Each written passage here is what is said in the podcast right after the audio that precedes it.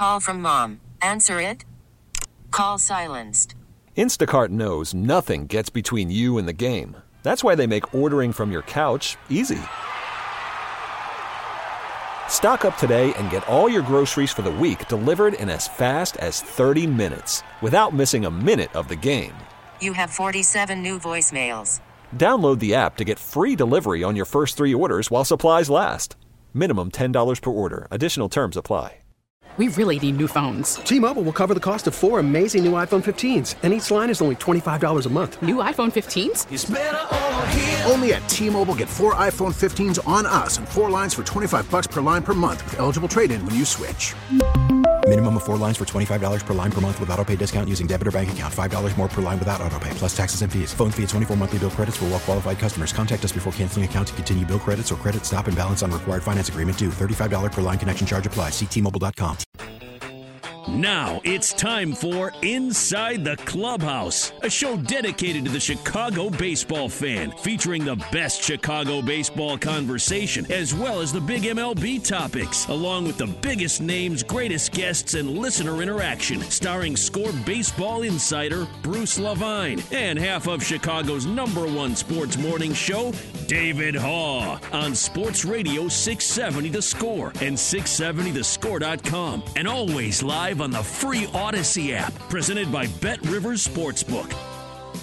Good Saturday morning, Chicago. Welcome inside the clubhouse right here on 670 The Score or your free Audacy app, broadcasting live from the Hyundai Score Studios. I'm David Haugh, along with Bruce Levine, talking baseball as we do every week, being the first right here to second guess both managers in town every Saturday morning, especially today, right, Bruce? Good morning, partner. Absolutely. How's it going? Absolutely, David. Yeah, second guessing is. Uh, if we had a middle name for the Inside the Clubhouse show, would be uh, would be second guess uh, inside the second guess clubhouse. And uh, I mean that's the beauty of baseball. Beyond any other sport, David, as I continue to uh, segue and get lost in commentary at the beginning of the show rather than in the middle of it, where uh, baseball is the best suited sport beyond any to uh, get uh, the Monday morning manager every single day of the 162 game season. And the, and the beauty of it is, is that um, baseball fans are so astute in the sports, in particular in Chicago, that uh, when, when we take calls at 312-644-6767, we know we're going to get stuff that not only we're thinking about, but hadn't thought about before. So that's your cue to join us anytime between 9 and 11 today. There are 162 games, nine innings per game at least, and so there are plenty of opportunities, yes, to second guess your favorite manager. What do you think about David Ross and Pedro Grifol? One week into the season, there have been plenty of opportunities already, Bruce. We will get to those, but we want to set up the show right now. Hayden Wesneski, the Cubs rookie right-hander, will join us at 9:30. We will talk throughout about the moves that the managers have made that maybe have stood out. But let's start with where both teams stand as we sit here this morning. Cubs at three and three, back on the uh, Wrigley Field uh, today with Justin Steele.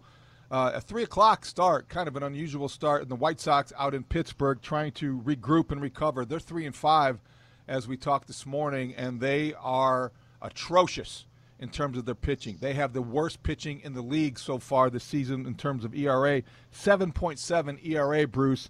Yesterday, they gave up 13 runs to the Pirates a day after giving up 16 to the Giants. Their defense, they're, giving up more than the Bears. And the Bears, uh, relatively speaking, this is a bad start for the White Sox pitching. I don't know where you want to start. I think Marcus Stroman was outstanding. Lucas Giolito was not. But, Bruce, to me, I think the White Sox not not being able to pitch the first week of the season is as as uh, surprising as anything else that's happened. I have a theory, David, and you've heard a lot of my theories uh, on this show for the last two or three years that we've been doing it, and that is the White Sox, to me, both on the field and scheduling wise, look like extended spring training to me. This this has the feel of spring training games in in Arizona. That that this is not progressed to the major league part of it because you're seeing scores going up there. You're seeing pitching that uh, pitchers that aren't quite ready to throw six innings outside of uh, Dylan Cease. You're seeing teams that you never saw before back to back early in the season because of the new balanced schedule, which, by the way, we'll get into a little bit later. I'm one of the people that do not like this balanced schedule. You have I love it. Be- I love it, Bruce. Begin, yeah, well, I love it. I, if you we'll can argue relate later, to, I love it.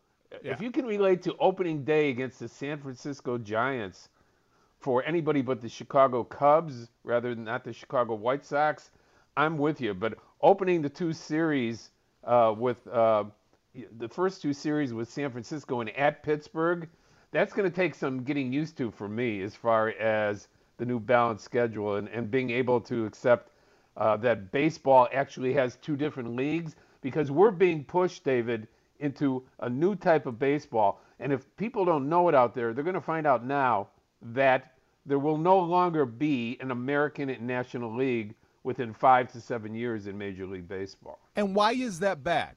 I'll play along. Why is that bad, Bruce? You you don't have the difference is that everybody's got a DH now. If everybody's got a DH now, everybody's playing by the same rules. Yeah. Why not have the same schedule? Why, why have the World Series? Why have a record book? Okay, why why have why have bragging rights in uh, a city uh, like Chicago? You, you, why don't you just put the Cubs and White Sox together as one team? You know, Chaos. I- it- That's total chaos, Bruce. What would we do? I know. Okay. I mean, I'm not making this up when I tell you that the homogenization of Major League Baseball is the plan, and that down the road, the World Series will look something like the United States against Japan in uh, 2030. Okay, for the real World Series, and that this will just be a playoff uh, situation all the way through what used to be the World Series here in uh, the United States, and that it's going to be a national, it's going to be an international completion to Major League Baseball seasons. And while I'm shaking here in my boots, Bruce, I'm looking ahead to this week at Wrigley Field, where the, one of the best young players in baseball will actually get to show up, and Cubs fans have the privilege of watching Julio Rodriguez. That's the beauty of all this interleague play and the and the and the schedule and playing everybody because you get exposure to the stars in baseball, and maybe just maybe people outside of Orange County will know what Mike Trout looks like this year around baseball. You know, uh, back in uh, 1948, right before I was conceived, uh, they, they came up with this thing called television, David. Eh, television games, baseball on TV. I don't know if you're aware of it. Uh, some something eh, for some people, it's now called, you know, streaming games. That uh, you you can see these players anytime you want. Don't tell me that you know a certain player outs, outside. It's not I will agree with you. I, I will agree with you on the Angels. Okay, I will agree that people will buy ahead to come and see the Angels, uh, whether they're on the south side or the north side, because they have two of the greatest superstars in the history of Major League Baseball playing for them. But to to me, you know, the idea of um, you know playing interleague games to start the season is just it's it's just not it's I can't get used to it. I, I don't like it, and uh, you know we've segued away from the the real opening, which is Yeah, about me- whether or not the White Sox are, are going to be able to uh, even out here and get their pitching together. Yeah, let me get this train back on the track. So that we have the White Sox to discuss 312 644 6767. Also, let's start with the Cubs. Marcus Stroman, outstanding on Friday. The weather allowed the Cubs to uh, move his start back to Wrigley Field, where he has been outstanding. And for the second start in a row, he did not give up a run, Bruce. Six innings. Marcus Stroman was dominant, and this is the first Cub pitcher to go at least six innings without giving up a run since Mike Bielecki in 1991, and only the fourth in Cubs history. Marcus Stroman is off to an outstanding start. He pitched in the World Baseball Classic, and not surprisingly, when he spoke post game about why he is off to the start that he is, he credited maybe the fact that he did start pitching for Puerto Rico in the World Baseball Classic as getting him ready for the season. 17 when I played in that WBC, I feel like I had one of the best starts to my season. I came out and threw 200 innings after that year, so like I was saying last time, I just feel like it puts you in that competitive mind frame and gets you going much earlier than spring training. Spring training, you can kind of go through the motions at times. So playing super competitive, I mean playoff level atmosphere baseball in March, it's extremely fun. But not only fun, it, it makes you get ready for the start of the season. So yeah, I feel like I'm definitely more prepared because I was able to experience those games. Bruce, he's pitching like an ace. Yeah. Is he going to be able to make 32 starts though? That's that's the key. Uh, you know, the WBC effect we'll see sometime down the road here. um, you know, again, I don't want to I don't want to get off the tracks again ranting about the WBC, but uh, preparing pitchers uh, three weeks early for spring training and getting their innings up, uh, like Lance Lynn's right now, um, might not be the best thing in the world. It just might not be the right thing to do especially when you have a, a veteran pitcher like Lynn, who's had good first halves, good second halves, uh, trying, you know, always a bulldog, but not necessarily, uh, you know, being able to keep it together physically because of his age and because of the, just the way that he, he is, um, you know, pushes his way through games. Um, again, we won't segue into the WBC well, right let, now. Let me ask you a question about that, Bruce. Let, let me ask you a question because I, I had this yesterday when I was – listening to Marcus Stroman after watching him dominate uh, the Rangers. A very good lineup, by the way. And and, and I don't want to oversimplify it, but let, you're right about pointing out Lance Lynn did not have a good start his last time out. And you do wonder, and I've said this on the Mullen Haugh show about whether the wisdom of a guy like that, when you have 32, 33 starts, you want to preserve every possible you know pitch that he throws. But I ask you this with the pitch clock, with the way the game has maybe changed in, in the tempo and the rhythm, and the guys who are maybe laborers, guys who may be, you know, like. Is Marcus Stroman benefiting from the fact the game is at a quicker pace because he's in better shape than some of these guys who maybe aren't? And maybe that plays to his advantage because you know what? You watch Marcus Stroman, that was a two hour and 18 minute masterpiece yesterday. And part of the reason that he was able to do what he did might have been because you know he he just pitches at that pace better than others. He's in better shape. It was a well pitched game. A masterpiece would be nine innings, wouldn't it? Um, am I going yeah. too old school on you? Well, no, I, I, yeah, you're right. But like, given the given the expectations of starting pitchers in today's Major League Baseball, that was a masterpiece. Six it was a, a, very well pitched game, right? I mean, and again, yes. uh, uh, with with the advent of more bullpen people and uh, you know cutting down guys' innings, we're, we're not going to see too many 200 inning pitchers anymore in Major League Baseball. I get it, but uh, uh, yeah, I'm sure he was ready, and, and, he looks. You know, he looked really good at the beginning of last year, and, and they were they were blowing games for him with bad defense. Okay, before he got hurt in uh, the, the late spring and before early summer. this guy's a very good pitcher, and, and, and he might be on, on that type of mission again because he is a uh, would-be free agent again after this year. He can walk from his uh, three-year deal after this season. So um, there, there's a mission there, and maybe there's a mission for the Cub front office to go. You know what? We're not going to let it get to that. We're going to ex- extend this guy right now. Okay, I'm going to call you out there. You, you, you, okay. call, you call me out. I'm going to call you out. Okay two starts into Marcus Stroman's strong start to this season is not the time to be talking about whether or not he's going to opt out of a contract. Let no? him pitch. Okay. Let him let him pitch. I didn't know the, this show was uh, fascist or communist. I didn't. I had no idea. it is you neither. are the czar. You are the czar of the show. I'm just saying. Let him pitch, Bruce. I don't want to worry. I want to be. I want to be able to appreciate what he's doing before worrying about what he, who he's going to be pitching for next year. And, and let me ask you this though. You know this. A guy who has leaned into pitching at Wrigley Field and likes everything about it. Why would he want to leave if he has success here? The money. M O N E Y. That's that's why twenty. You, you you think he can pay all his bills on a three-year seventy-one million dollar contract. I'm worried about him. I'm worried. I'm worried about him paying his bills on only twenty-seven million dollars. It's not. It's not that, that he's greedy. It's just he's uh, baseball players and sports players are opportunistic. Okay, this would be an opportunity to say, hey, you still have Hendricks, your former ace, on the shelf. According to my information, David, it might be June rather than May before he's Hmm. back. That's, that's not good. That's well, no, no. I mean, he's he's he's doing well. It's just a slow roll. He hasn't. He's still starting to throw bullpens. He's not started to, to go out and pitch yet. So, with that in mind, it's probably going to be late May or June before we see him. so, excuse me. My point is, this guy's a true ace of your staff at this point. Okay, or you, you have really good other pitchers, you know, coming along too. You know, you have Taillon, who's is probably going to be a really good pitcher for him this year. You have Steele showing up as possibly one of the best young left-handed pitchers in the National League if he can prove it this year. But but you need that uh, that ace, and and Stroman is pro- probably that guy for the next few years.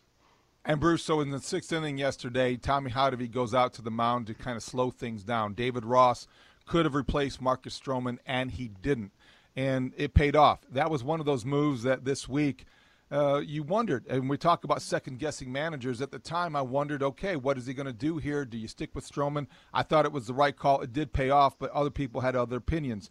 Other opinions have been flying around because David Ross earlier in the week decided to bunt with Patrick Wisdom in a one run game. He decided to stay with Drew Smyly maybe longer than some Cub fans would have liked. You talked to David Ross on Friday before the opening of the Rangers Cub series just about how all of these opinions, how all of this scrutiny affects managers and just the nature of second guessing. And this was a, this was your exchange. Well, I try not to. Uh, try to just answer the questions you guys get. I don't. I don't get on the uh, Twitter machine or anything like that. But people check in uh, on me. I think when it goes awry on there and ask how I'm doing. Um, I think part of my job is to answer the questions that you guys might have or the fans might have. I know a lot of that goes to you guys. Part of my job is to to take criticism when I make those decisions and um, explain my answers as best I can without giving away any kind of competitive advantage or things that I might think about. So, um, I mean, how I handle it, I I just try to be the same person every single day and keep my processes and uh, the reason why I make those decisions, um, have the information, and do the best I can. Good stuff from Rossi, Bruce. I mean, obviously, that's part of the job. He understands it, and uh, he did receive some some second guessing this week that I think was warranted after the Patrick Wisdom thing. But he explained it well, and he's never afraid, never shy to address these kind of things. Yeah, now how about on the other side of town, that bunker? There's there's a lot of explosives uh, uh, going off in that bunker for Pedro Grifol. You know, I mean, I, I saw him. You know, a real tell for me last night was uh, the late afternoon when the Sox game ended that disaster. He was patting guys on the back at the end. Uh, you know, standing at the top step, looking at the expression of all his players coming off, standing there. I thought that was that was good managing at the end. I mean, it was. I mean, he he's standing there, patting guys in the back, looking at them in the face, and saying, "Hey, it's not the end of the world, though it looks like it." Uh, and uh, you know, uh, again, you know, Ross was criticized uh, this week earlier. So was Grifol in a blowout game before it was a blowout game. He had Jake Burger uh, pinch hit for by Sheets in the Right, early the part fourth of the inning. game. In the yeah, fourth inning, Bruce. Yeah, which turned out to be a blowout, right? And so he was trying to uh, accomplish a couple things. Number one, he saw that uh, the uh, Giants bullpen wasn't going to have a left-hander, so he went to, to Burger. He went from Burger to Sheets, thinking he'd get more production, and two, he'd get Sheets and a bat or two, just like he did Burger. So with with that in mind, uh, you know, it's a tough place to be. The dugout's a tough place to be for major league managers these days. Uh, even when you do well, you get scrutinized not only by the fan base and the front office, but but by the the metrics people. You know, the uh, as as some of my baseball all-time baseball friends call them, the uh, you know, what are they? What's the the little something heads that they call them? Propeller heads. Propeller yeah, heads. that's a, yeah. yeah. That, that's not a term of endearment, but uh, No, I know that no, they- but- but I mean, they they're called that. Yeah. The metrics departments uh, departments are very essential, you know, a- and important to to all the departments. So we don't make light of them, but nonetheless, to everybody answering- but the commissioner Bruce, to everybody but Rob Manfred, who said that basically baseball is uh, with uh, the analytics uh, departments growing. arms race to nowhere is the way he I think described it as. Okay, well, you know, that's your that's your commissioner. I mean, that's your commissioner basically poo-pooing every every uh, analytic department and what it means to. It, that was a bad. That was well, a bad at least moment. He didn't say that the World Series trophy was just another little piece of metal. No, th- this was the latest oh, dumb thing that uh, came out of his okay. mouth. But we digress. The score listener line is powered by BetQL. Bet smarter, beat the books. Download the BetQL app today or visit betql.com. Let's start the conversation with Frank, who is in River Forest. Good morning, Frank. Welcome inside the clubhouse. Good morning, guys. Great show. Um, I just want to tell you, as being a Sox fan since 1956, this is the most disgraceful pitching staff early in the season I've ever seen. These guys should be ashamed of themselves. They can't find the strike zone. 90 pitches after four innings. The relief pitching stinks, and you hit it right on the head with that earned run average. Just lucky it's that. And another thing, I think they're the only roster in baseball that don't have a left-handed starting pitcher.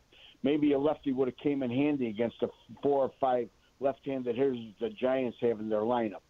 I'll listen to your answer. Thanks, guys. Amen, Frank. Boy, Bruce, 19 hits against the Pirates, 13 homers in the series against the Giants. They haven't the Giants haven't hit that many home runs in a series since Willie Mays was playing center field back in 1961. This White Sox pitching staff stinks the first week. Hmm. How do I rebut that? I, I you know, it's just you don't have to. I, I, you know I'll what, Bruce? You know. Bruce, Bruce, you you can actually agree with me sometimes. You can actually nod your head and say, "Hey, you know what? You're right, David. You're right. Good point." All right, good point, David. But I will give you the seven, you know, the the eight games into the season mode. Okay. Okay. So so is it are is are Giolito and Lynn going to stink all year? Okay we, we we're going to have to see a lot more of them to make that uh, assumption here. They're very good pitchers. They've been good pitchers for a long time. Uh, let's do you give them a mulligan? Not not Mike Mulligan, but do you give them an idea that uh, okay, we can have bad starts. Hitters can be a little bit ahead right now, even though that's usually not the case. But we're, we're going to have to wait and see. You know, Again, I love my mulligans, but I am going to still be triggered by the first week of the season, Bruce. I'm sorry, I reserve that right. I'll I'll, I'll just uh, a, a caution on the side of these guys have a track record. Uh, they have uh, they have a record on the back of their baseball cards. If you look there, if it's not Baseball Reference or Baseball Savant that you're going to, and it's it's there. So let's uh, let's cool. It's not necessarily it's not the NFL. We're, we're not going to play 17 games this year. Okay. We're, let's we're squeeze in not. Gator Dale, who's on the north side. Gator Dale, welcome inside the clubhouse. Hey guys, how you doing? Hey, real quick, you know you're talking about pitching both on the north side and the south side. You know, don't tell me the owners are, you know, poor and everything like that. Bruce, you got a job to do as an investigative reporter. At the end of the season, and I've already talked to uh, some of the vendors, they've already said sales are down. When you have 41,000 fans for the Cubs Sox series in, in July or whenever, okay, and the game takes two hours and seven minutes, okay, I want to know how many millions of dollars either the Cubs or Sox lose due to beer sales from going the extra mile. If they're not going to cry about it, they got the money to go out there and sign a, a, a frontline pitcher like Scherzer, you know, or whoever.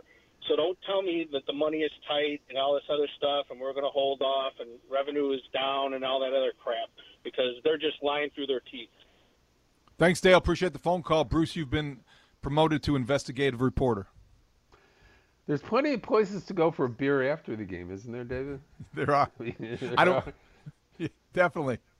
You can I you can drink anywhere you want, but I don't know that it will. His point's a good one. When you got faster games, I do wonder what effect it will have on concessions. I think that's well, look, going to be I, an ongoing story. A lot of the vendors and my friends and have been for for decades. Okay, they're hardworking guys, and uh, two hours and 17 minutes is not going to get it done for them uh, all the time. But uh, they, they made money back in the 60s and 70s when some of these guys were actually in their 70s still vending okay out there. Um, uh, were making money back then too. I don't know if they drank more back then or not. Uh, haven't done the test, but all I can tell you is um, two hours and 17 minutes is, is a great thing, should be celebrated. There were 22 runs scored in the Sox game, and they still did it in two hours and 48 minutes. Okay, that's that's 20 minutes. That's 20 minutes off of the average time of game from last year. Okay, so that's a beautiful thing in itself. Yeah, if you're going to take a beating, at least you made it quick, and it was for the White Sox and the Pirates. When we come back, Hayden Wesneski, the Cubs rookie right-hander, joins us here on Inside the Clubhouse. It's Chicago Sports Radio 670 The Score. We're back with more Inside the Clubhouse with Bruce Levine and David Haugh on Sports Radio 670 The Score and 670thescore.com. Presented by Bet Rivers Sportsbook. Welcome back. David Haugh, Bruce Levine until 11 o'clock here on Inside the Clubhouse, Chicago Sports Radio 670 The Score. It's time now to go out to our guest hotline presented by Circa Resort Casino in Las Vegas, home of the world's largest sports book. And that's where we find the Cubs' fine young right hander, Hayden Wesneski. Hayden, thank you for joining us this morning. How are you? Of course. How's it going? How's it going? Doing well. Uh, congratulations on having a tremendous spring and winning the job in the rotation. Your first time out against the Reds you probably, as I read and heard you you talk about, you weren't thrilled, but you weren't necessarily devastated either. Four and two thirds innings, three earned runs, six hits. You gave up two home runs, two walks, and four strikeouts. Overall, a couple days later, how does it look in the rearview mirror? Uh, I, I commanded the ball for the most part. I wasn't spinning it great, and um, man, I, I'm glad I was throwing strikes for the most part. I know I threw two walks, but uh, they were good at bats, and uh, if I if I I'm two home runs away from having a, a really good outing. Uh, Hayden, thanks again for joining us. David and I really appreciate your time today. And I, I, know what a hard worker you are because when I first asked you to come on around 10, you go, oh, you know, I have work to do. Can, we, can I do it at 9.30? And I said, sure, no doubt. And, and, you know, that just shows you the commitment that you have as well as your teammates to uh, the season. When, uh, when you look at coming from the Yankees to the Cubs and then immediately getting thrown into, uh, you know, after being at Iowa for a short period of time, having your first starts, what what resonated right away that allowed you to be successful? Do you think it was uh, being the ability not to let the moment to get too big, or the idea that you came in and you threw strikes, which is the first thing that people like us look at uh, for a young pitcher? What was the key for you uh, to feel comfortable and ready to pitch in the big leagues? Uh, first and foremost, just trying to be myself, right? That that includes throwing strikes and, and stuff like that. But uh, I would say that the reason I was probably really successful last year is because um, the people inside the, the clubhouse are they're good people. They're they're nice. They're willing to help. They're ready to to make you better. And and you walk in day one and you have guys that are willing to help you and and and try to lead me in the right direction. It makes it a lot easier. I get really comfortable really fast, and when you give you give somebody some comfort, they can be themselves. And, and and I think that that that's kind of what you saw last year. I was comfortable and I was I was I was really enjoying my time there. And uh, Tommy and and, and Moskos and all, the staff and, and some of and a lot of the players were just really open arms for me to just come in and, and give me no other option but to succeed. You know, Hayden, I think that everyone who can listen to you and watch you understands that you have a lot of self awareness, and that can be a strength. And I wonder sometimes if it can serve almost as a weakness because you, uh, in the way you're processing things. And I wonder how difficult it is to manage that anxiety. I, I understand you probably were really amped on your first start of the season, and knowing what you're doing and, and having the, the presence of mind can be great, but can it also, do you have to learn how to manage that and and use that to your advantage as you get older and get more experience? Oh, 100%. Guy, there's I've seen guys that have been really self-aware and they've been so aware that they kind of paralyze themselves, and it's something that I deal with, and um, I appreciate like the compliment because I do try to be self-aware with everything, um, but it's one of those things that yeah, it can hurt you, but if you use it the right way, it's a, a very positive thing. I've I always thought that like they didn't beat like guy when I'm throwing or doing anything. I feel like they can't beat me. I beat myself. It's one of those things. So Uh, so yes, I, I agree. It's one of those things where it can be very, very helpful, um, but also it, there are certain situations where you look back and you go, man, just get out of my own way. And anybody that's ever worked with me knows that sometimes I get in my own way. Hayden Wesneski, our guest on Inside the Clubhouse. Hayden, when you uh, go from Yankee to Cub, how long does it take you to uh, shake the pinstripes from uh, New York, put on the Cubs uh, uniform here, and feel like you're at home? Uh, not not too long. Uh, not as long as you think it would. Um, I will say this though: when I was in Iowa, the first couple weeks were tough. I, I didn't I didn't know anybody, and then on top of that, usually like when you play with somebody and you're on your past team, did they know somebody on the the uh, the team you're going to, and I didn't know. So like no one knew anybody on the Iowa Cubs, and so I couldn't just go up to somebody and be like, "Hey, like you know him," and like try to start a conversation. So I was just starting with a clean slate. I didn't know who to talk to. Didn't know anything about anybody. I didn't know who the prospects were. I didn't know who the older guys were. I didn't care. I was just trying to figure out, and I kind of used tried to use it um, just to get to know guys, not not to have like a, a a judgment right off right off the bat, you know. And so um, at first it was kind of tough just getting to know everybody again because you are leaving your friends um, behind, but um, it didn't take it take as long as I thought it would. I got to know the guys in Iowa, and then I got moved up, and and we had guys like Wade Miley and Jan and and Drew Smyly and some of these and some of these guys that are very they're veterans that are very open to help out and um and they they're really easy to talk to and stuff and so it took a lot less time than I thought it would um but it still did take some time. So Hayden, take us back a couple weeks. You're a competitive guy. The fifth starter job is open. It was very much something people were talking about and, and monitoring throughout spring training. You find out you won the job. Your parents happen to be in town. I think you were celebrating your mom's birthday. How special of a memory was that, and what do you remember about that night? Man, I, I can't believe you remember that. I appreciate that. Um, yeah, my, I, I don't know. They're they're pumped. I don't. It's one of those things where uh, you put your your whole career, you try to put yourself in this situation, and then it's tough because you're my whole career I've been fighting to try to get on the team, and at that point, it's like now you have a chance to be on the team, like you actually are one of the options, and it's like it's a different fight, it's a different mental battle that you have to fight. Like remember, hey, I still have to pitch. Like you, you, this isn't given. And um, when I found out that uh, I got the fifth spot, it was one of those things where we, we of course, me and my parents celebrated, and we had a nice dinner and stuff, and um, but they were pumped and, and um, I was really excited, but I knew that was that was just the beginning of the work that had to come. You know. Hayden, uh, when uh, you think about the catchers that you have, you have two outstanding veteran catchers, and uh, Gomes and Barnhart to throw to. Uh, a lot of teams, uh, like the White Sox, are using PitchCom, and a lot of uh, their their pitchers are, are, throwing their own games. Okay, they're they're they're making all the calls with PitchCom. I know the Cubs don't do a lot of that. Would you have a preference? Uh, would you like to eventually call your own games, or is that something that uh, you feel is uh, a few years away in your uh, in your career?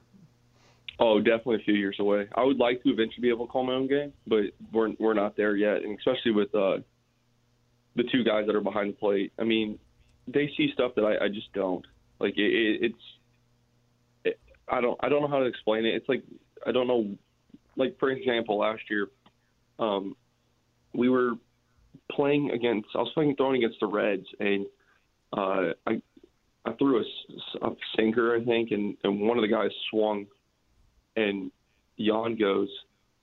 Uh, we finished the inning, and I go in the dugout, and I go, Jan, like, what happened? Like, on that sinker, I thought he was on it. Like, he he looked like he swung through it. Why did you call another sinker? And he goes, No, he hit it off the label. Like, you you definitely need to throw it again we he goes Jan goes to hit, and I zoom in on the video. Me and Tommy do, and what do you know? The guy hit it freaking right on the label. It's like, dude, I can't see that. It looks like he's on the pitch for me from my angle, but Jan sees exactly where he hit it and stuff like that. So it's like, it, it's one of those things where him and Tucker are just so good back there. They've done it for so long and they've seen everything. They they feel where the hitter's at and they feel kind of how the hitter is is moving. And honestly, when you're throwing the ball, sometimes it's like you miss things, and so you kind of just trust those guys. And until I get a feel for how to call my own game and when to do uh, do this when they do that, I kind of just like lean on them. And I think that's a few years away. Um, I don't think I'm very close to call my my own game on PitchCom yet.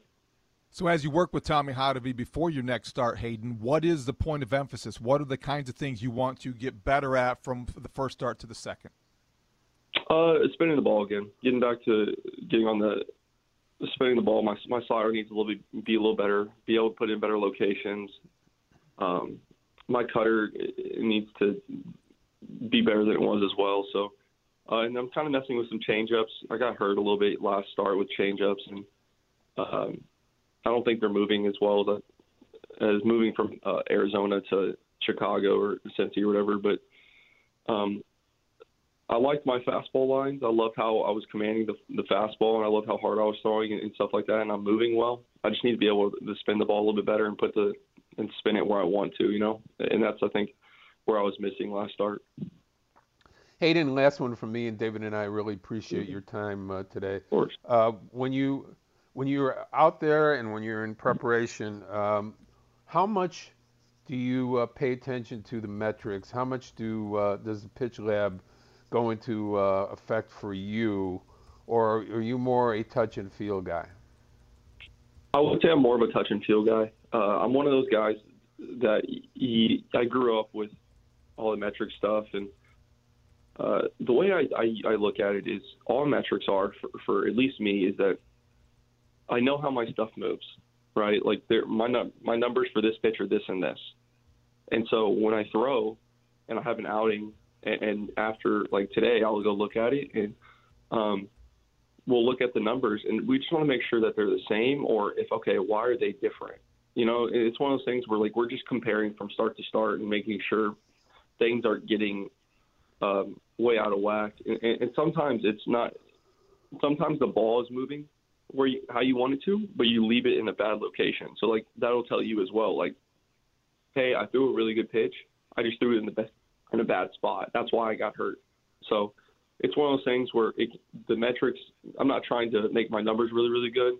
I just want to make sure that all my stuff is moving the same as it always has, and that if it is, why is it getting hit? Is it getting hit because it's not moving the same? Okay, we need to change that. And if it's in a bad location, then we, we the pitch is fine. Don't mess with the pitch. I can just adjust where I throw it. Hayden, before we let you go, I have to have you answer this question honestly. Do you or any member of your family own a Wes Nasty T-shirt?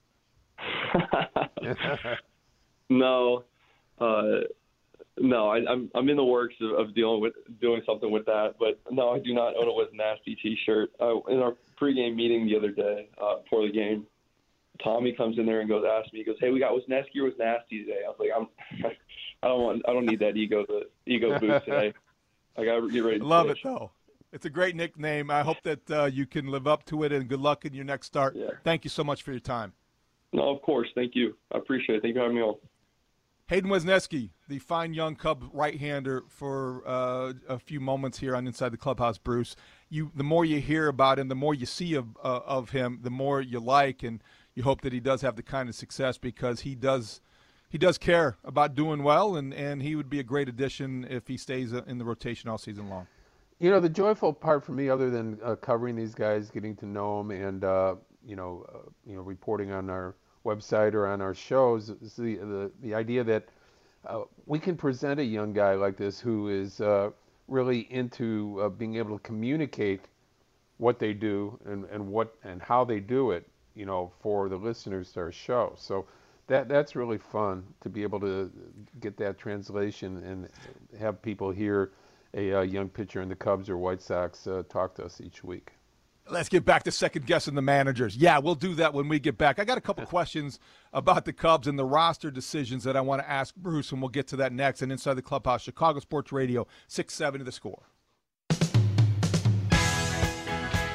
Welcome back inside the clubhouse, Chicago Sports Radio, 670 the score. Bruce Levine, David Haugh until 11 o'clock. Just got done talking to Hayden Wesneski. Bruce, we have a short segment here, but I want to ask you about what the Cubs are doing in right field. Seiya Suzuki is scheduled to begin his rehab assignment with the Iowa Cubs, who lost their first game of the season on Friday night. Christopher Morel is down playing for Iowa, leading off and hitting 333. He had a couple clutch hits this week. He's off to a dynamic start. And Miles Mastrobuoni has been playing right field for the Chicago Cubs, providing that left handed uh, hitting that they seek, I guess, in right field. Where is this position headed? Is it a moot point to wonder about Christopher Morel's spot in this roster once you get Seiya Suzuki back in right field every day? Yeah, I think the commitment from spring training on, from the first time David Ross was asked about it, was, you know, we want to see Christopher Morel play every day. Okay, so the, I, I, knew right away when I heard that uh, that he wasn't going to be at Wrigley Field. He wasn't going to be at Clark and Addis in the beginning of the year. This is a young man that has a lot of ability. He hit 15 home runs last year. The first few months of the season, you know, he ingratiated himself with everybody uh, you know, a great personality, other players, umpires. I mean, he, you know, it's a lovable guy. But the last two months, he really struggled last year uh, hitting the ball, and he needs to play every day. If it wasn't going to be at Clark and Addison, David, the right decision was keep him at Iowa, get him 150, 200 at bats first month and a half or two months of the season, and then be ready to go. Uh, there, there's going to be injuries again. There's going to be guys that fail to get the job done uh, you will have a spot for Morel somewhere. Somebody gets hurt in the infield, there's a spot for him to come up and possibly play every day. Same thing in the outfield. Uh, you know, so the plan is don't let this kid at a tender age and a tender experience level sit on a bench. That's not what he needs to do to become better and to really accomplish what he needs to accomplish. He's he's well, a, I understand a great young talent. From. Yeah, yep. I, I, just I guess I continue to wonder, Bruce, early in the season where you need injection of enthusiasm, where you might benefit from somebody as charismatic as Christopher Morel is in the clubhouse, if it would make sense to come up to keep him up and to play him at the various positions. I look at the roster and, and I see guys like Rios, Rios, and I, and I wonder about Mastrobuoni, and I do wonder if Christopher Morel could play four to five times a week under these circumstances. I'm going to keep an open mind. I do think that once Suzuki is back, there'll be some some certainty in the outfield that maybe doesn't exist right now. But I, I just guess it's more about what Morel could offer this team that wants to win this year, wants to contend this year. This is not a developmental season, Bruce, and I wonder if he could do more more good than harm in in Chicago rather than Iowa. Yeah, it is, David. I'll disagree with you for a change. We, we don't often disagree. Uh, it is a, a, developmental situation for the Cubs players and their organization. Okay, this is not about uh, them necessarily not winning. It's about developing the good young players and getting them the proper at bats, proper experience in the minor leagues and major leagues, but not sitting. You know, this is a young guy that has to play every day. And if it's at third one day and right field the next day and second base the other day, if he's going to be the next Ben Zobrist, and I hesitate to say that because there hasn't been too many Ben Zobrists ever in baseball that was excellent at every position he played and was a clutch hitter and came off the bench and was always ready to play. If he's going to be that type of player, he needs to play every day. And, and that doesn't mean necessarily here uh, for the Chicago Cubs at, at in the major league level. There's still work to be done there he has outstanding talent, but I, I just don't see. I want to see any young guy called up to the major leagues and just sit on the bench. Well, I kind of know your answer, but quickly I want to ask you about Matt Mervis. Then he has got two home runs in his first 19 at bats. He provides some pop from the left side of the plate that maybe you will want at some point in Chicago. Do you think that he fits under the same category as Morel, or are there different no. circumstances or criteria that apply? I, I think it's different because the position's wide open. Okay, if Hosmer's not the guy, if he's not getting the job done, okay, that that position's wide open. Not only because it's uh, Mervis, but it's a left-handed power bat. Okay, it's an experience to be able to play every day. Not thinking with Morel where you have to just keep juggling them around to other positions. That's a, a wide open spot. So I would I would not hesitate if they felt he was ready after 100 at bats and and uh, Hosmer wasn't getting the job done, to put him in there and say, look, you're our everyday guy. At that point, you know, you make a decision on Hosmer. You don't necessarily have uh, him sitting there and wait you you just open the position up and you say, dude, you're our first baseman. You're going to be here for a long time. Dude, that will be worth waiting for. I think Matt Mervis will be a guy that you'll like to see at Wrigley Field. And he will be joined by Seiya Suzuki and Brandon Hughes, who will begin their rehab assignments tonight, according to the Cubs' plans uh, for the Iowa Cubs. Uh, I think they play St. Paul, and we'll keep an eye on their development as we move forward. Bruce, when we come back, it's time to play our favorite segment, Chin Music, and we'll have plenty to. Uh, plenty of fodder there because it's been an interesting week on the south side with a lot of things to talk about. We'll get into that, but first I want to remind everybody coming up tomorrow, it is a Chicago sports doubleheader. First, starting at 11:45 on News Radio 780 WBBM, you can hear the Bulls and the Pistons in the regular season finale from the United Center. Then right here on 670 The Score and the Audacy app, Cubs versus Rangers in the series finale from Wrigley Field. Two games of great action right here in Chicago. We are Chicago Sports Radio 670 The Score, and we will be back after this to play a little chin music. It's inside the clubhouse on Chicago Sports Radio 670 The Score. T-Mobile has invested billions to light up America's largest 5G network from big cities to small towns, including right here in yours. And great coverage is just the beginning. Right now, families and small businesses can save up to 20% versus AT&T and Verizon when they switch. Visit your local T-Mobile store today.